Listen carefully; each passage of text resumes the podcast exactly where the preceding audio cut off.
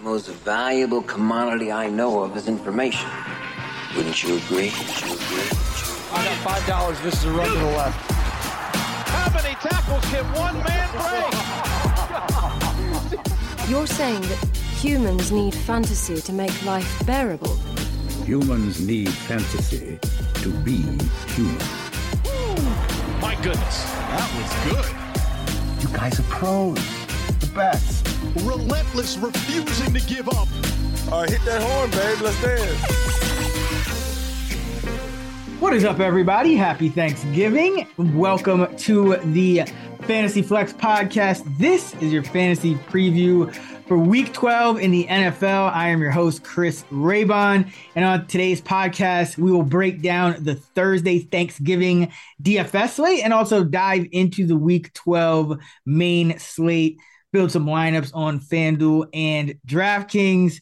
Joining me, as always, one of the top rankers in the game, Sean Kerner. Sean, happy Thanksgiving. What's going on, man? What's up? Yeah, happy Thanksgiving. So what? Um, which Thanksgiving side are you taking in cash? What's your go-to Thanksgiving side? Gotta, gotta be stuffing. Stuffing, yes. Stuffing and gravy, man. Yep. Well, I so my mother-in-law makes a really good stuffing, and instead of turkey, which I, I don't like turkey. I don't think anybody does, but I really don't like it. Um, she uses Italian sausage. It's the best Ooh, stuffing okay. I've ever had. So I would agree. Stuffing all the way for me. Yeah, and I, I would also go, like, got to have the stuffing. I also like cranberry sauce. That's one a lot of people – it's kind of an underrated one, kind of acquired taste, but I like the cranberry sauce as yeah, well. Yeah, that's it. I, not by itself. Like, when it spills over into, like, the mashed potatoes and other stuff, it gives some nice, like, pizzazz. Um, but I, I don't like it by itself. I'm oh yeah, no, I'm not. Ta- that, I'm talking yeah. about like yeah, you got your stuffing, just, you got your you got your just, meat, your turkey, your ham, whatever, and uh, some mashed potatoes, and yeah, you got yeah. some cranberry sauce. It it just finishes tops it off. I, I would agree with that. All right, uh, we have a packed slate to get to, but first, uh, our contest winner is Big T Dit. Big T Dit, thank you for the five star review, Big T Dit. Congratulations, you have won a free year of Action Pro. Just hit up podcast at action network dot com to claim your prize. And if you are a fan of the show, please leave us a five star on Apple, and we pick our favorite uh, review each week and uh, give you a free year of Action Pro. All right, let's get into the Thursday night. Well, not Thursday. I shouldn't say night. The Thursday Thanksgiving D F S slate. We got all day the, long, baby. All day long. Yeah. We got the Bills at the Lions, starting it off early in the morning on the West Coast, afternoon on the East Coast. Then we got the Giants and the Cowboys after that. And the nightcap is the Patriots going to Minnesota to take on the Vikings. So that's some pretty interesting games to choose from. This Bills and Lions game has a total of fifty-four and a half as we record this on Tuesday, and the line is Bills by nine and a half. So expecting the Bills to put up a big number, but uh, there could be all kinds of fantasy goodness in this one. So let's go position by position, uh, starting with quarterback. Who do you like uh, for this slate? Uh, I just got to go with the top dog here with Josh Allen.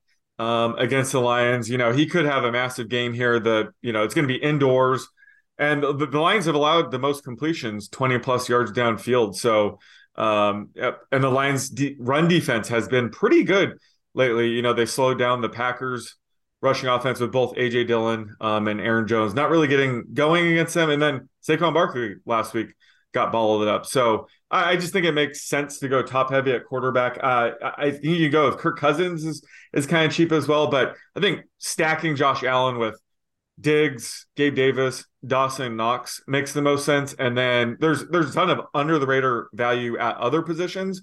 Um, so I'll be contrarian and, you know, find lower roster guys at the other positions, but at Q B, I think you got to go Josh Allen here.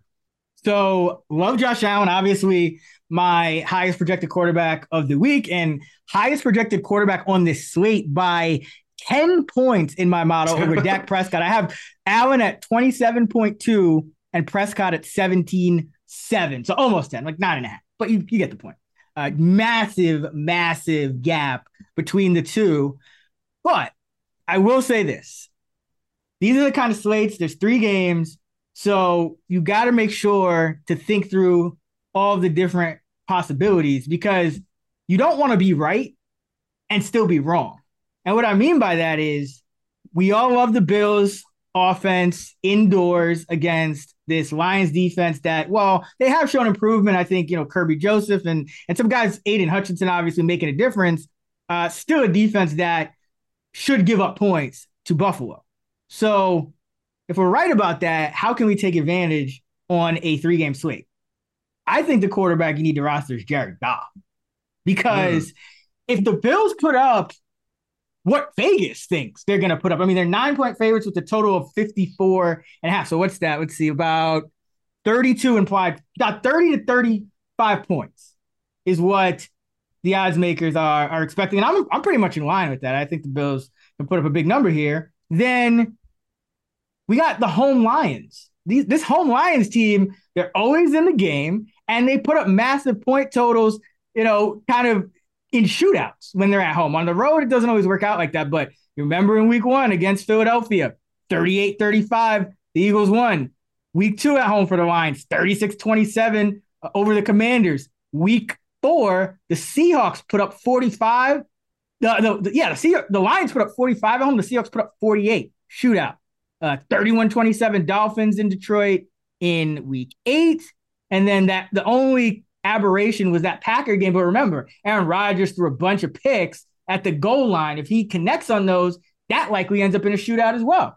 So uh, I think that Goff, you know, he's kind of been able to just hand it off to, to Williams, our, our boy, and, uh, you know, Justin Jackson getting involved. But this is a game where they might need Josh, uh, Jared Goff to score thirty to thirty-five points, which means he's going to have to put it in the air. And you have that correlation between a quarterback that's double-digit points better than any other quarterback. But now you, with Goff, you have that correlation. So uh, that's mm-hmm. my kind of under-the-radar play uh, in this slate if you're not going to pay up for uh, for Josh Allen.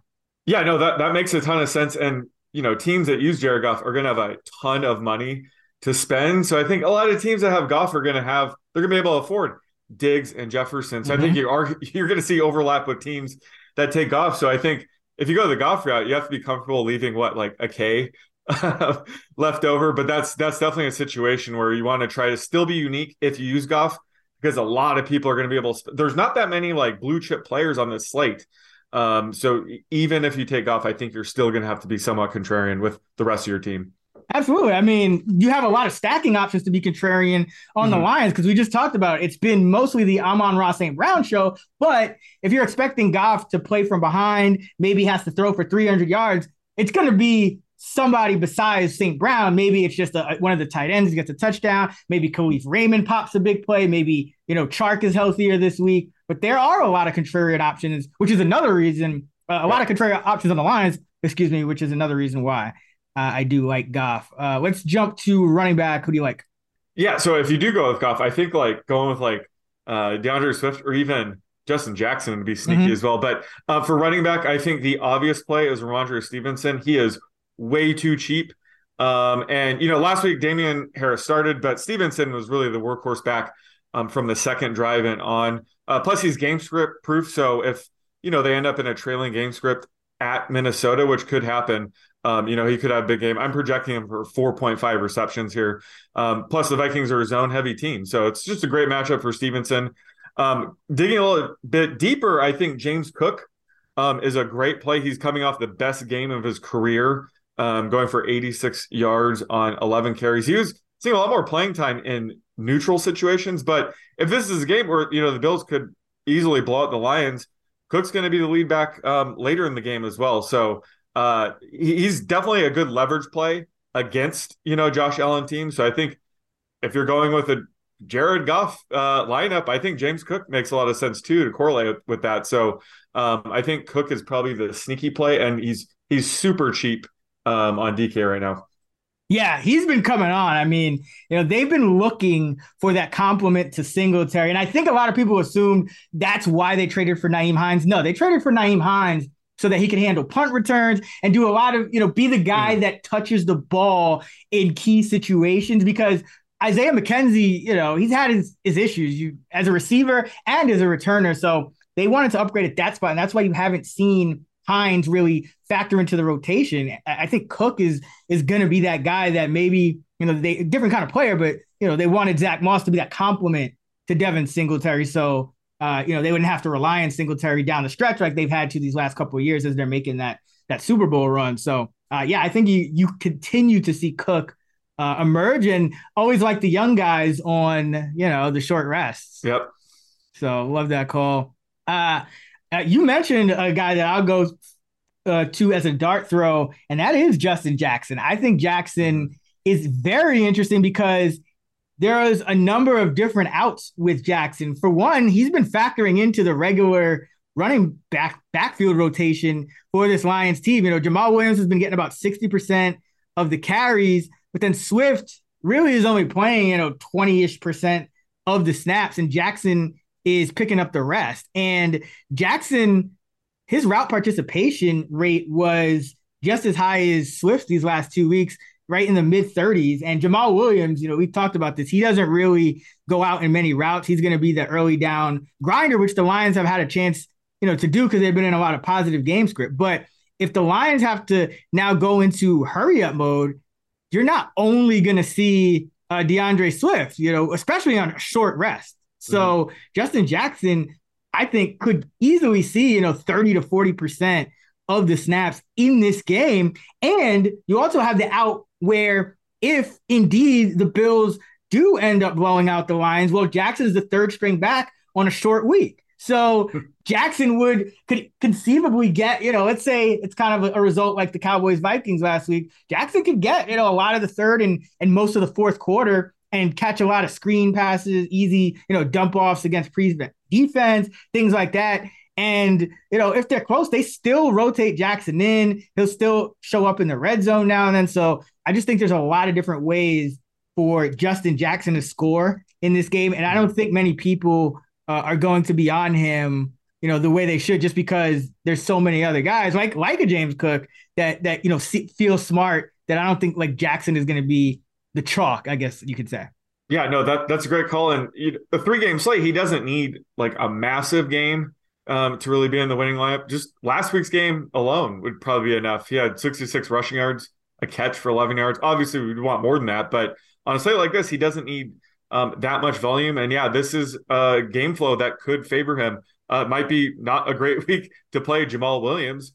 Um, but, yeah, I, I like Justin Jackson. And he's – I think he's like – the cheap, he's the same price as C J Ham. So there you go. He's, yeah. he's super cheap.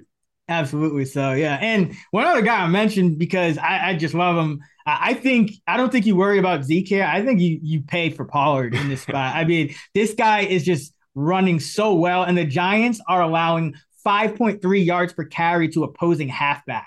So like, this is the matchup of matchups for a guy like Pollard who just rips off chunk gain after chunk gain. So, you know, I know a lot of people are going to say, oh man, you know, Zeke's going to kind of be splitting the carries. Maybe Zeke gets a goal line carry. Tony yeah. Pollard doesn't need to the goal line to score touchdowns, as we, True. as we saw last week. So I think that, uh, and Tony Pollard's a guy who, you know, if the Giants play man coverage, Tony Pollard's not really a guy who's going to pick up a lot of blitzes. He's not a great pass blocker. So he may still be in the route and they may use one of the tight ends to actually pick that up. Remember, they're also going with a lot more uh, one two personnel. So they could have a guy like Ferguson, Hendershot, uh, maybe even Dalton Schultz pick that up and get Pollard isolated on those weak Giants linebackers in man coverage. Oh, man, it's it's it, it's just such a juicy matchup for, for him. All right, let's jump to what's always the key position in, in fantasy yeah. D F S, and that's wide receiver. You mentioned the studs at the top. Justin Jefferson is the highest priced receiver on DraftKings, followed by Stefon Diggs. Uh, Jefferson's eight point two K. Diggs is eight K. CeeDee Lamb next at seventy-one hundred and Amon-Ra at sixty-six hundred. Those are the top four. Then there's a big drop off. Who do you like?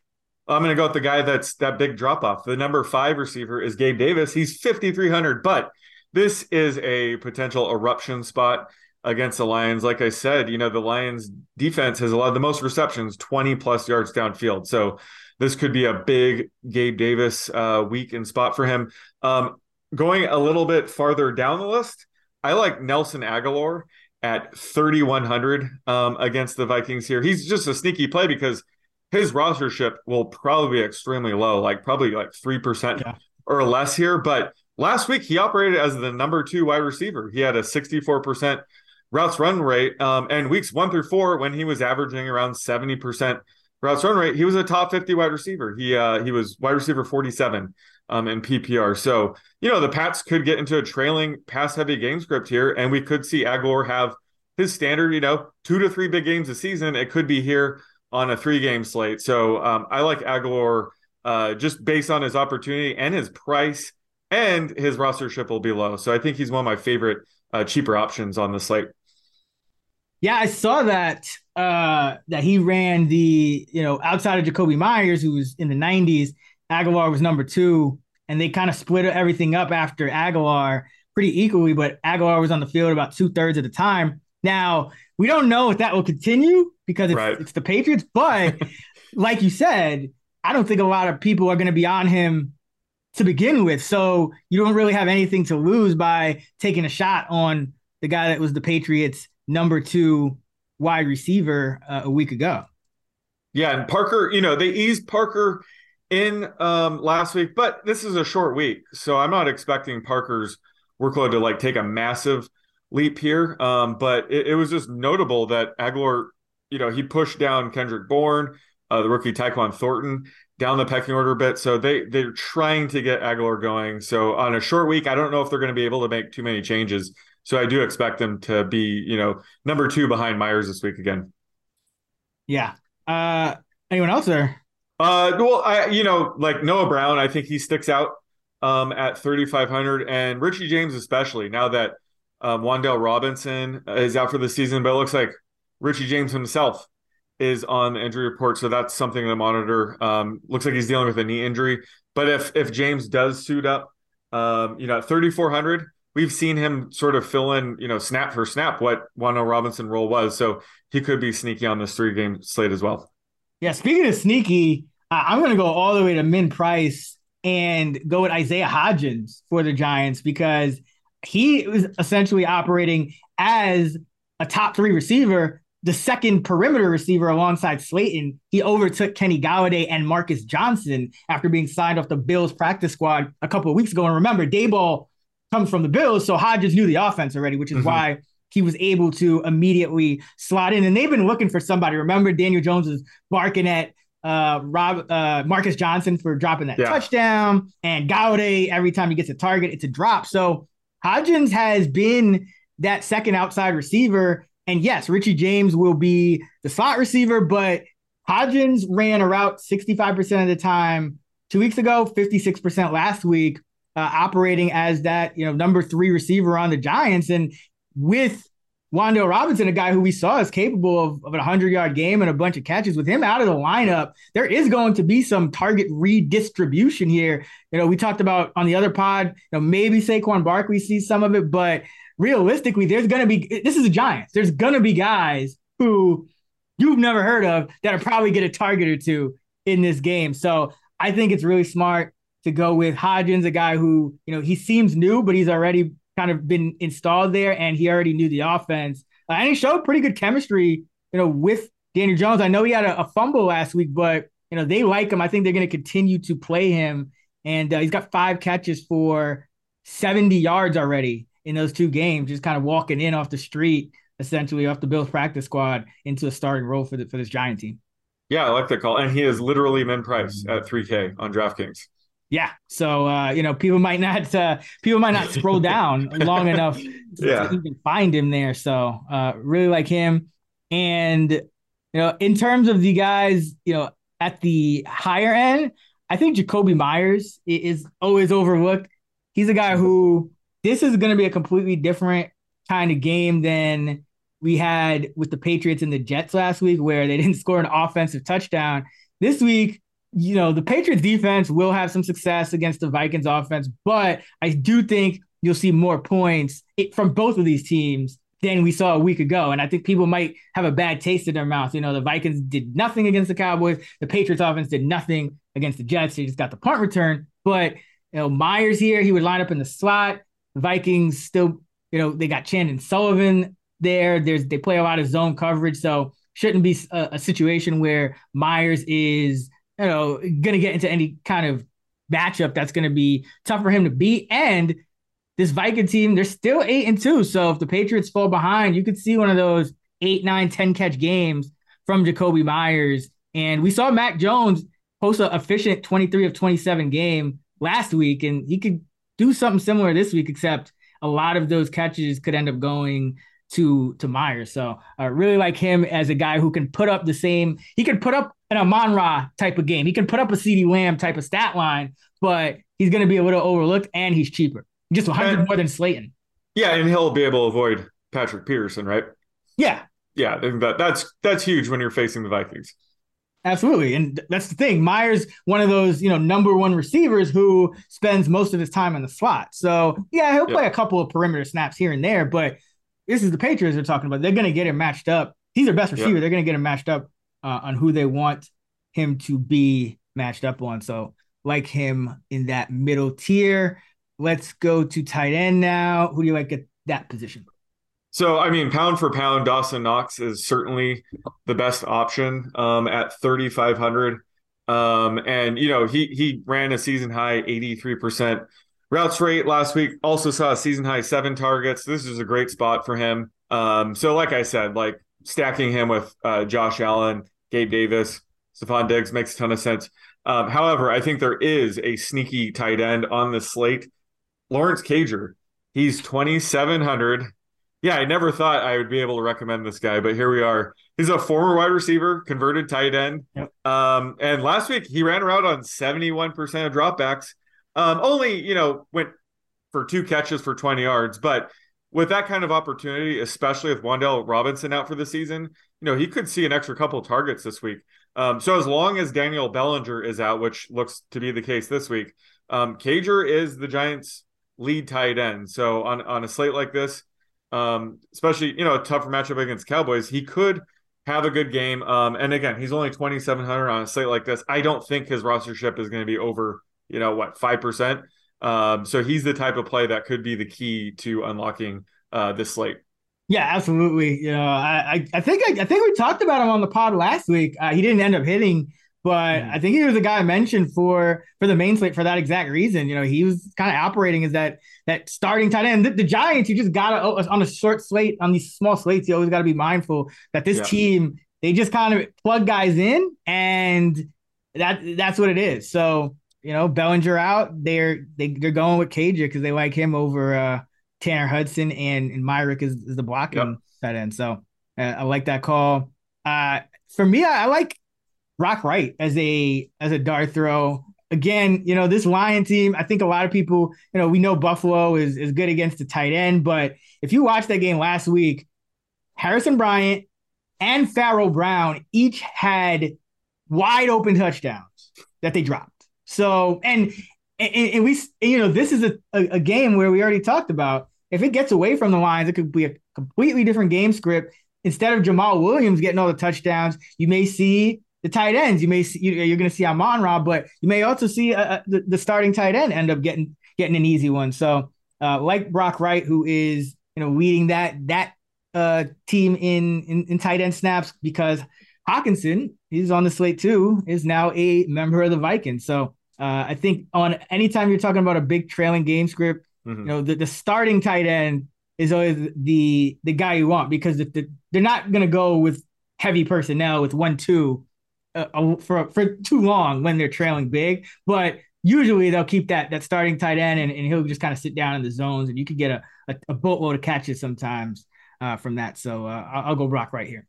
All right, let's pivot to the main slate, and uh, who do you like for stacks? Well, uh, the the Seahawks are back on the main slate this week, so I'm going with Geno Smith again. Uh, for some reason, he's only six K, uh, which is really weird, but I'm going with the Geno D K Lockett stack against the Raiders this week. Um, you know, this is a great matchup. The Raiders defense ranks dead last in D V O A against the pass, of course. Um, the Seahawks have the sixth highest team total to open the week. Uh, plus, you know, both D K Metcalf and Tyler Lockett were, you know, sort of banged up heading into the bye. They played through their injuries, but coming out of the bye, they're going to be closer to one hundred percent. a lot fresher. So, you know, I think they're going to have a big game here. Um, and Geno Smith, he, he's been tapping into his rushing upside a lot more lately. He has twenty or more um, rush rush yards in five of the last seven games. Plus, you know, they're getting Kenneth Walker more involved in the passing game as well. So that's only going to help Geno's overall yardage. Um, so love that, our true and true, you know, Seahawks stack there. Uh, and then I'm also going with Jeffrey Wilson and the Dolphins defense um, against the Texans here. Um, very likely we see the Dolphins blow up the Texans here, and this is obviously a great matchup for running back. So th- this is just a good stack to leverage against, you know, Tua, Tyreek, Waddle stacks. You know, they could get off to a big lead early on and then, you know, take their foot off the gas. Similar to what we saw against the Steelers uh, a few weeks ago. So um, this is a dream matchup for both Wilson and Moser. But I think if they get a big lead, you know, Wilson makes sense to be the grinder back, you know, trying to preserve the lead because he's just more of a grinding running back, whereas Mostert's more of a home run threat. So I think even if they get up big, they're going to stick with Wilson here. He could have a big game, you know, multiple touchdown upside, and then stacking him with the Dolphins defense, who should be able to go off here against Davis, Mills, and the Texans. Yeah, you know, like that, that is that defense, man, for the Texans. It's it's not very good. So I, th- I think you got to attack it uh, in, in all ways possible. I, I like, I like Tua, Tyreek, Jalen Waddle again against this defense, but especially Tua and Tyreek. Uh, Tyreek leads the entire league in yards per route run against zone coverage, and the Texans are number one in zone coverage rate. That's what they do under Lovie Smith. So, you know, every time we see this Dolphin team play, they're just throttling somebody, you know, with Tua in the lineup. So I think, you know, that's how they get up big. They, they're going to throw the ball. Yes, the Texans have a bad run defense, but you know, they have a bad defense, and I, th- I think the Dolphins are going to be able to move it through the air and on the ground as well. So uh, I think Tua is a good bet for three hundred and three touchdowns here. Uh, so love love him and, and that stack with uh, with Tyreek. And uh, I think an under the radar one is Ryan Tannehill, Treylon Burks, and you could throw in Robert Woods because the Bengals, this Bengals offense, you know, they're one of the better offenses in the league. And even facing a tough Titans defense like this that gets pressure, you know, they can still put up points. We saw that against Pittsburgh. I mean, T J Watt had an amazing, and that whole front, really, I mean, they were creating havoc, batting passes in the air, picking passes off that were batted, you know, getting getting sacks, all that. But Joe Burrow was still able to put up a, a good offensive game and, and get them in the end zone. And I think that you could see the – a similar kind of thing play out here in this one and put Tannehill in, in a trailing game script. And, you know, he doesn't get those too often. He gets to hand off to Derrick Henry. They play really good defense, but I think the Bengals are one of those teams that could put up points on the Titans to where you might see another one of those, you know, three hundred yard games from Tannehill. And I don't know what was going on with Downing last week. I mean, you know, he unfortunately got, got arrested when he got back uh, from the game. But, I mean, the fact that they, to, to salt the game, they they threw a fifty-yard bomb downfield to Treylon Burks. Like, I, I like that. Like, give me give me some aggressive Todd yeah. Downing in this Titans offense. So, I don't. It's kind of a wild card here where their receivers are just kind of rounding into shape now that you got Burks back healthy. You know, Burks, Woods, uh, and Westbrook Akina as a three. That's pretty solid, you know, and Hooper's playing well. So, you know, don't look now, but the Titans, who pretty much for most of the year had one of the weakest receiving cores in the league, they're kind of rounding into shape a little bit here. And Tannehill, he's shown that he when he can produce when he has when he has good pieces around him. So I think that one's sneaky for uh, kind of a, a contrari- contrarian trailing game script type of thing. Yeah, as somebody that had, just needed Derrick Henry to get just a couple more rushing yards, uh, I did not like that play.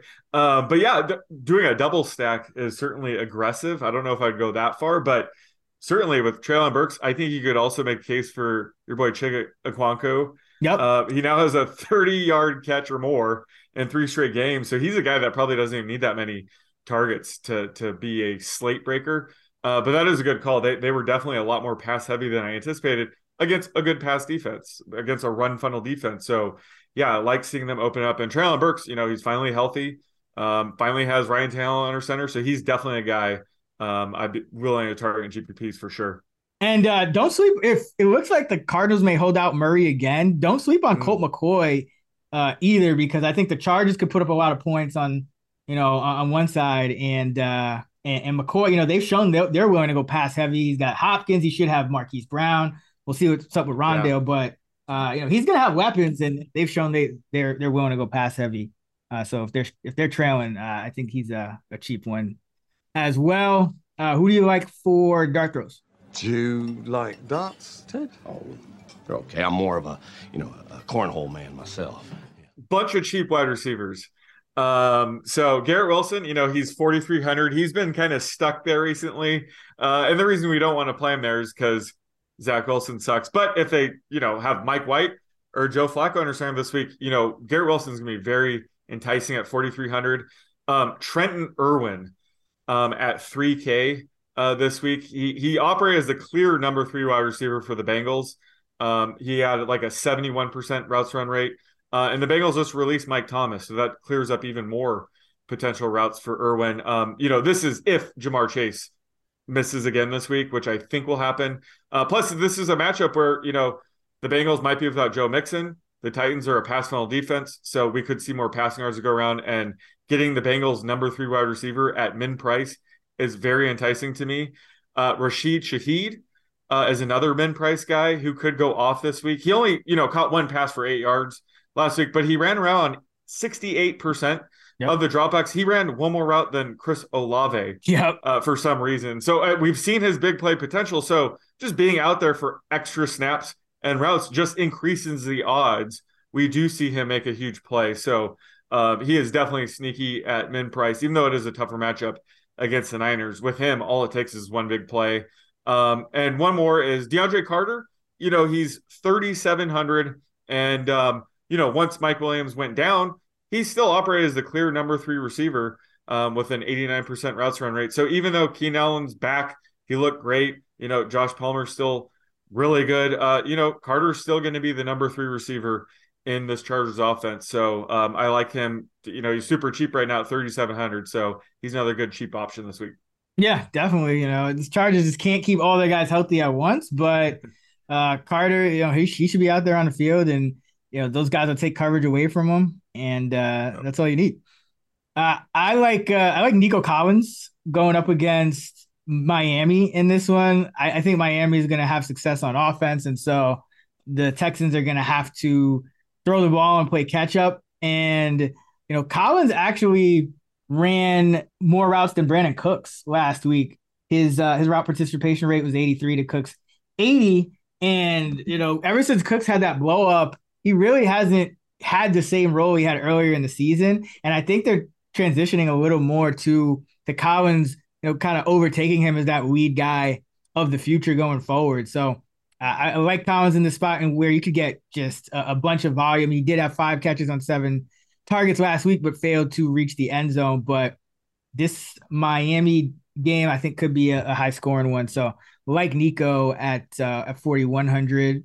And I also like Treylon Burks. He's pretty cheap, just like Garrett Wilson. Uh, you know, I think this is the time when you want to kind of bet on rookies to to break out. So, um, you know, we saw Burks have that massive game on primetime, and that could continue. You know, we think of the Titans, okay, they're going to be just run first team, but the Bengals are be- have a better chance than most at putting up a decent point total uh, on this Titans team, which would force them to throw more uh, than they have been in the past. So, like Burks as well. How about these uh, Chiefs receivers at min price? You got Justin Watson and Sky Moore at min price. Um, I'm guessing Juju returns this week, right? But uh, Kadarius Toney is probably out. Yeah, so there is an opening in that number three role uh, with with Toney being out. You know, Watson ran around ninety-seven percent of the dropbacks last week. Uh, I, I bet the over on his, what was it, one and a half receptions, which yeah. in retrospect looks, you know, it was like, wow.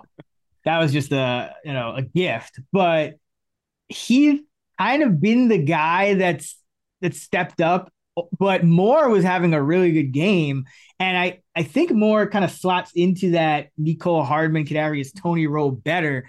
So there is a bit of a question as to which one of those two guys it is, but I, I think both of them are, are decent plays. I think you just it's something you just kind of have to monitor as the week progresses, see who's running with the ones. But the route participation was Watson ninety-seven percent, Moore forty-two percent last week. with uh, M V S at seventy-six percent, Tony at twenty-four percent, uh, and Marcus Kemp at three percent. So, you know, Watson could just be filling in for that Juju role. Um, but uh, he he was the guy in the in the in in every time they need like an extra guy, he gets the playing time over more. And even this season, just he's their fourth receiver, really. He's been their fourth receiver for much of the year over Sky Moore as is. So I think Watson is a is an intriguing uh, bet because I think Sky Moore is a little more obvious. So yeah, I would I would probably lean Watson just based on the uh, on I'm, what we've seen. I'm about to throw one more dart throw mm-hmm. out. Y'all take your darts over here pretty seriously, huh? In that matchup itself, Kyron Williams um, should be a trailing game script, and the Rams just released Darrell Henderson right now. Oh, so wow. I did not is, see that. It is Kyron Williams time. I've been screaming for people to stash him. Um, but th- this definitely doesn't set up to be a Cam Akers game. So I think this is the week we see Kyron just fully unleashed. So he is now a dart throw at forty-nine hundred um, on D K. Did they make a corresponding move? Like who would be the third running? Is it going to be Rivers again? I would assume so, right? He's still on the practice squad. Um, okay. Yeah, I mean, this literally just happened. Yeah, no, you're breaking so, the news to me. I, I did not know this, but yeah. I could see it coming. I mean, Henderson, you know, it, it was obvious that he was kind of mixed up in that Cam Akers spat too, but it just, I guess it's not his style to like come out publicly. But remember when they were both in the preseason, like they both had these mysterious injuries and came back on the same day. And, you know, McVay's yeah. always searching for like elevating practice squad guys and, and giving them carries. And it was obvious he wasn't happy with Henderson.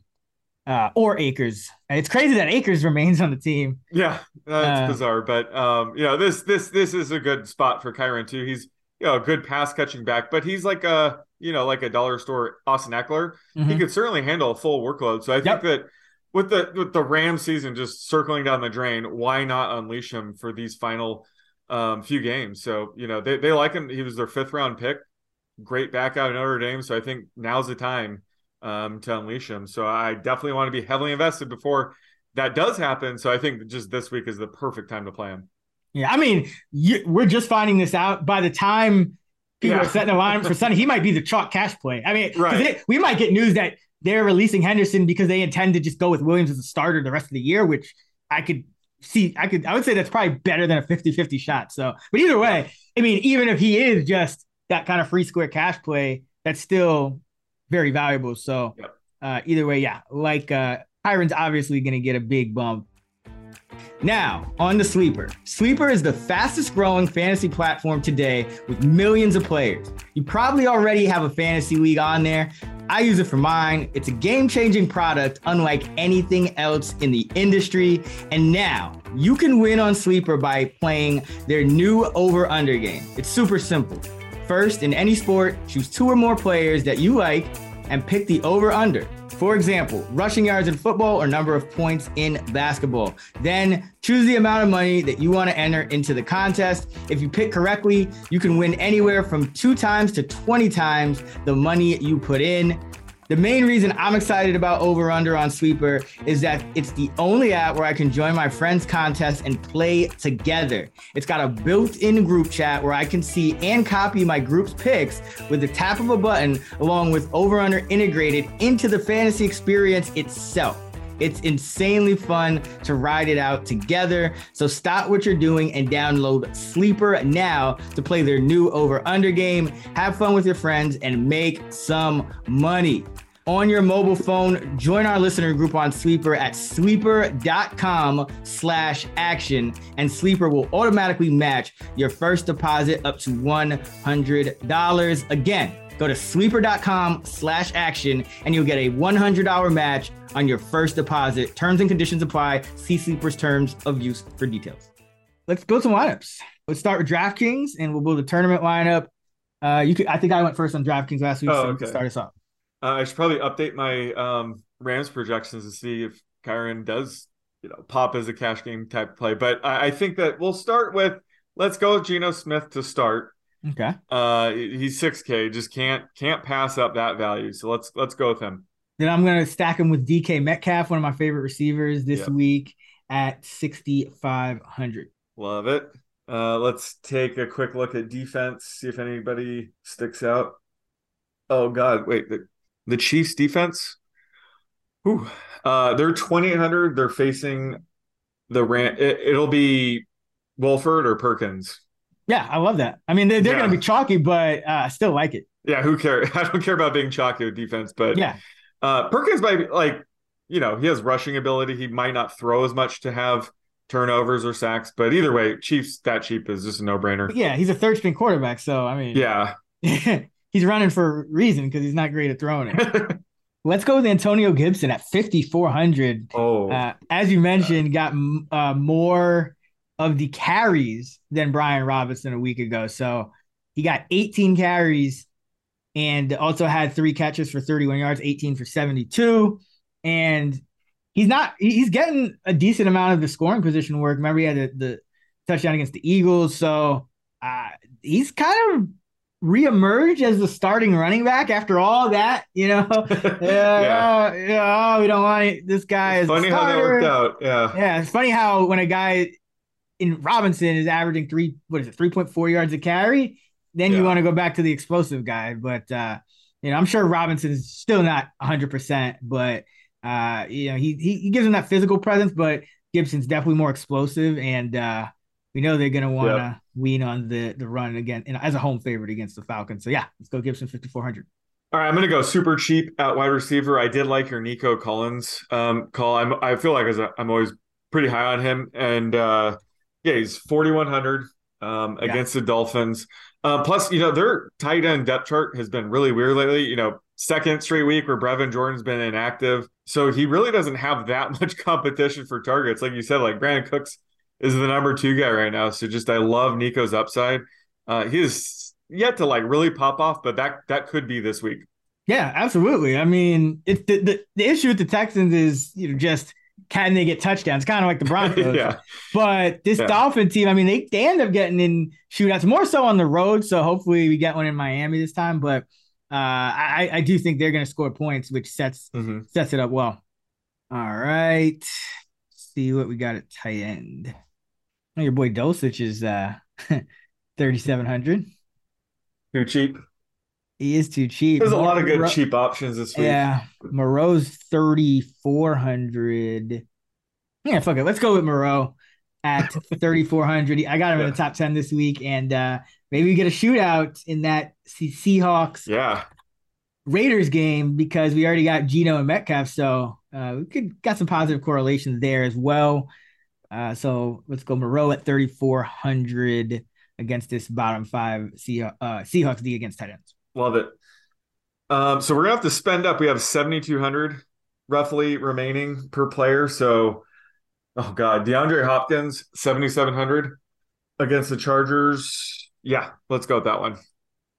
All right. Doesn't matter who's under center. Actually, kind of prefer Colt McCoy. Yeah, no, I so. mean, it, it just takes – because, like, if you drop back a set amount of times with Murray, they're just these scrambles and things like that that, you know, you could actually end up getting a higher target share with uh, with a guy – with a more traditional pocket passer.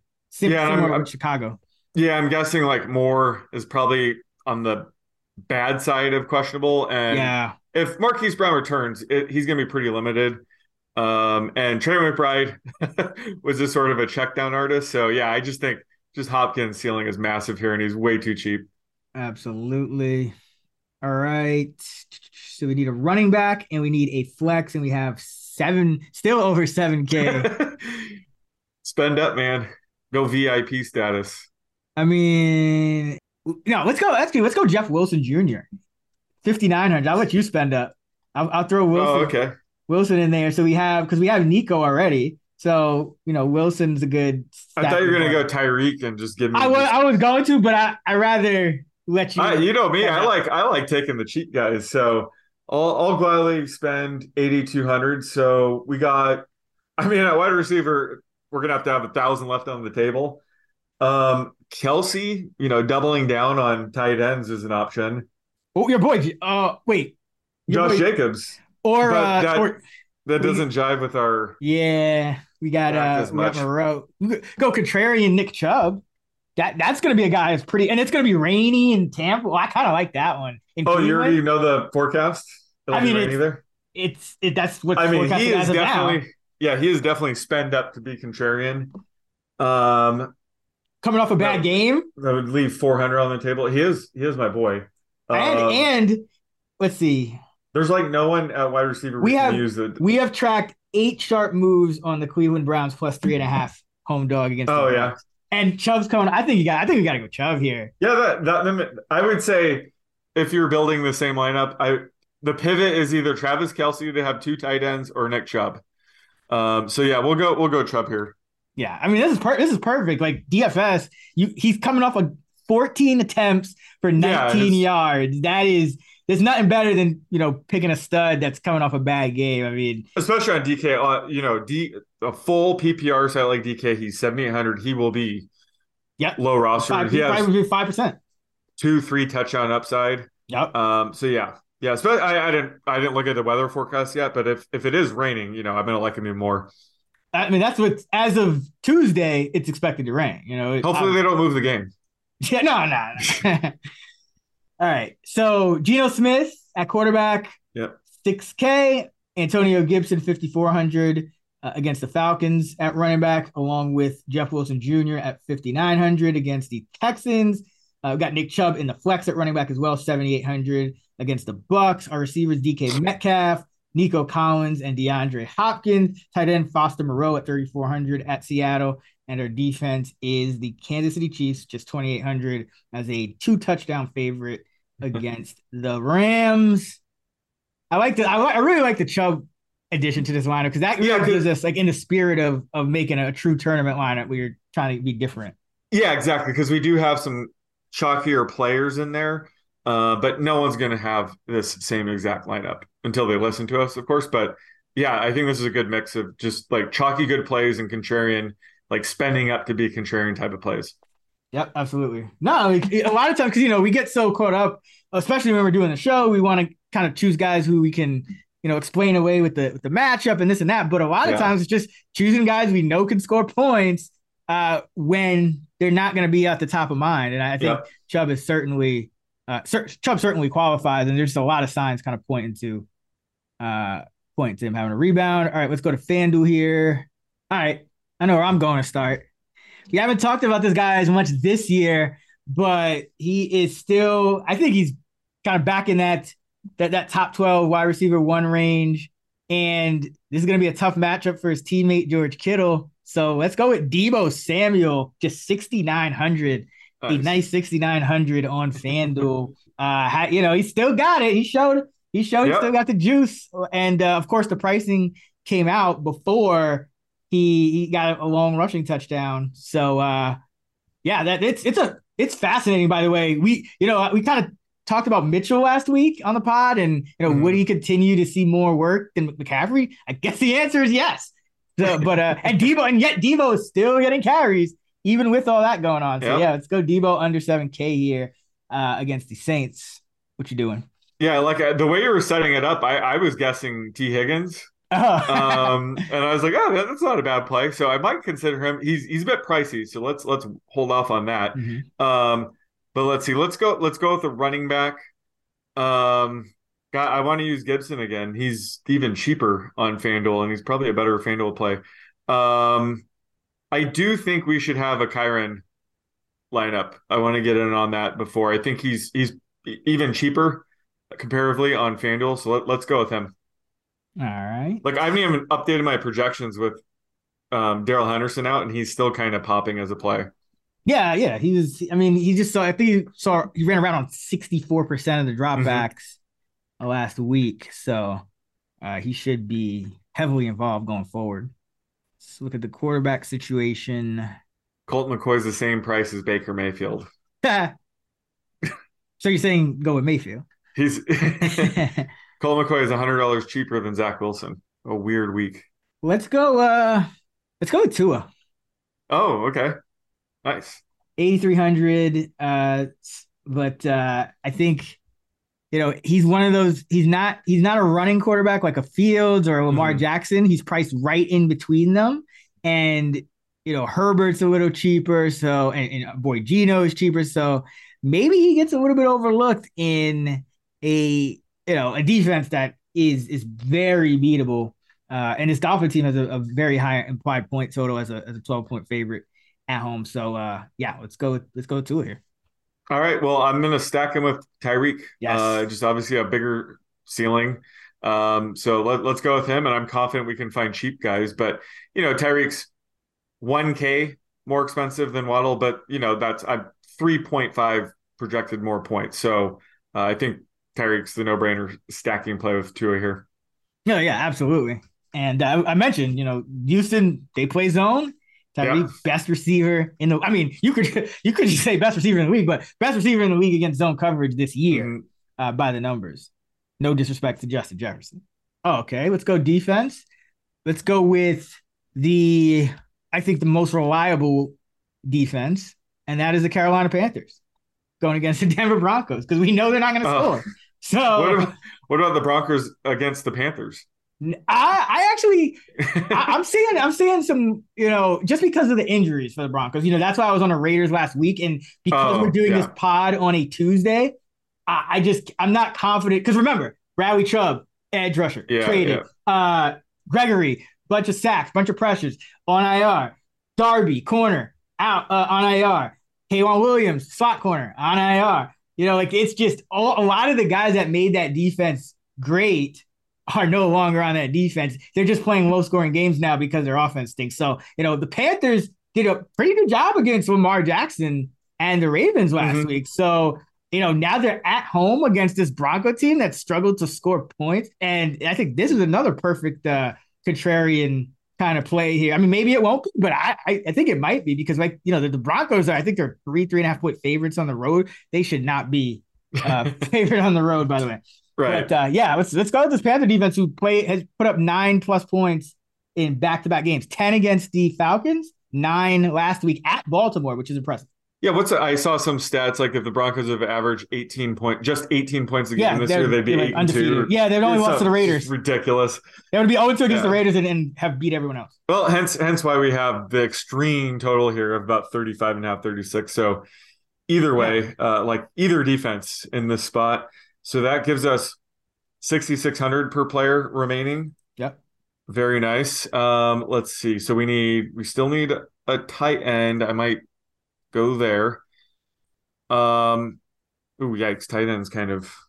With test with uh, with Taysom looking like. Ooh, let's see. If you get Taysom and Deebo in the same lineup, that would be fun. The old, yeah, might as well the ultimate ceiling lineup. I mean, he's sixty-five hundred. They do mm. price, they price him accordingly. He's yeah. he's more expensive than George Kittle. okay, um, yeah, no, he can't take Taysom. So yeah, unfortunately, that's kind of uh, sharp though, because Kittle has a tough matchup, but still, geez. Well, just Taysom's ceiling. He probably should be, you know, up there. Um, Is Jawan Johnson going to score another touchdown this week? No, he's every week. I know, right? Uh, so I I'm looking at you know Dulcich, but that. You know, we can't play him against our defense. No touchdown. Hayden Hurst, Evan Ingram are probably too cheap in that five K range. Uh, I don't know if we can afford Travis Kelce. I wouldn't mind doing that, but we're going to have to spend on elsewhere. Mike Gesicki? Um, oh, Gesicki? For double stack? Du- oh, wow, yeah. So he's he's five K. He, I mean, I'm projecting him for two and a half points less than okay. Hurst or Ingram. But, that, I mean, we're talking about right range of outcomes. He definitely has – you know, a two touchdown ceiling here. So yeah, I, I do like the idea of double stacking Tua, not with Waddle, that would make sense, but with Gesicki. So let's let's do that. Yeah, get some contrarian. Uh... Yeah, that's that's based on his you know ceiling, not his median outcome. But yeah, I do like that call. All right, I'm gonna keep with the contrarian uh, flow for this one, and I'm gonna go with I'm gonna stack our defense with Deontay Foreman. Coming oh, off a yeah. miserable game against a tough Ravens run defense. Now he gets this Bronco defense that just got destroyed by Josh yeah. Jacobs and a pretty shaky Raider O-line. And the Panthers O-line, low-key, been playing pretty decently at, at times, yeah. especially in the run game. So, you know, going on the road, playing as a big underdog last week, uh, I think didn't suit Foreman. But now, just a, you could argue that the Panthers – you know, shouldn't even be dogs in this spot, given right. the Broncos' inability to score points, which is what you need to win games. So, uh, yeah, I, I think Foreman will be another one, just kind of like Chubb, just because there's so many other options that yeah. are cheaper. No one's going to want to touch Foreman coming off like a terrible, terrible game. So yeah, let's stack him with the Panthers, sixty-seven hundred. Uh, so we got a, we need a wide out and we need a flex with an average of seventy-three fifty. All right. So plenty of options at receiver, like Josh Palmer sticks out immediately. He's sixty-eight hundred. Got D K Metcalf's only seventy-two hundred. We already used him, but I wouldn't mind double dipping with him. Um, so if if we were to use D K, let's see how much you would have. seventy-five hundred for the flex. Gives you plenty of options. Yeah, let's just go with that. All right. And that quote, we don't have anybody from that game yet on this. Yeah. Yeah, okay, all right. Perfect. All right, seven. So I got seventy-five hundred. So the, the guys who are seventy-five hundred who I don't want to use uh, so I can leave Saturday at the table are Montgomery and Terry McLaurin. Okay, so let's go down. Uh, Kamara, that's about it for running backs. Um, Keenan Allen, Chris Godwin. Hmm. Olave. You know what? Yeah, I was, yeah, I was thinking Olave. Mark Andrews. Who's Baltimore playing this week? Uh, if there's if there's somebody that's like a couple hundred dollars more, I can go back and pivot off of uh, Metcalf for like a uh, Palmer. But that's a pretty big drop off, to be honest. Yeah, yeah, no, no, I'm, I'm, I'm yeah. Let's go with uh, let's go with Chris Olave here. Bet on a rookie to keep breaking out, and the Saints are nearly ten point underdogs, so there could be some comeback. Yeah, that, that's because it was between Olave and Kamara. Yeah. Kamara's very cheap at seventy-one hundred, but just looking at the you know ways in which he would hit, it's tough to run against that defense, and they have a lot of linebackers and safeties that can fly to the ball, so he might. Not have, you know, he doesn't have really the path to a big game, even in a, a trailing script, as somebody like Olave, mm-hmm. who could just continue to, you know, catch passes, you know, run great routes and catch passes yeah. against that zone. Uh, you know, you got Warner and all those guys against Kamara. So, yeah, let's go Olave and the flex. So, our lineup, we have two hundred left on the table. Tua, eighty-three hundred at quarterback. Kyron Williams, fifty-three hundred. Uh, the Rams running back at K C. Deontay Foreman, sixty-seven hundred at home against Denver, stacked with the Panthers defense. We got Tyreek Hill at ninety-two hundred, D K Metcalf at seventy-two hundred, and Deebo Samuel at sixty-nine hundred. That is an amazing wide receiver core. Uh, and I don't know how common that particular grouping will be, um, you know, just because I think, you know, there obviously will be a bunch of Tua Tyreek stacks, but will they have Metcalf and, and Deebo? I don't know. And, and Olave as well at seventy-three hundred. So really loving our wide receiving core. And then we got Gesicki stacked with Tua. So got some differentiating plays here with the Tua Gesicki stack and the Foreman Panther D uh, stack as well. So I, I really like this lineup. I think this is, you know, both of our lineups are like very in the spirit of, of these larger field mm-hmm. yeah. uh, tournaments. You know, got the, got the highest upside guy of the week and Tyreek here, but you're mixing them in with some very uh, off the radar guys as well. So uh, yeah, hopefully we uh, keep it rolling. All right. That is going to wrap it up for the week number twelve Fantasy Flex Fantasy Preview Pod. If you want to catch more fantasy content from Sean and I, be sure to check out our player projections podcast over on the Action Network podcast channel. And you can also check out action network dot com for all of our fantasy football rankings and projections. Follow Sean on Twitter at the underscore oddsmaker. Follow me at Chris Raybon, and you can find us at those same handles on the free award-winning Action Network app. Happy Thanksgiving to you and yours, and until next time, let's give this money. Happy Thanksgiving, gamblers. We're thankful for you.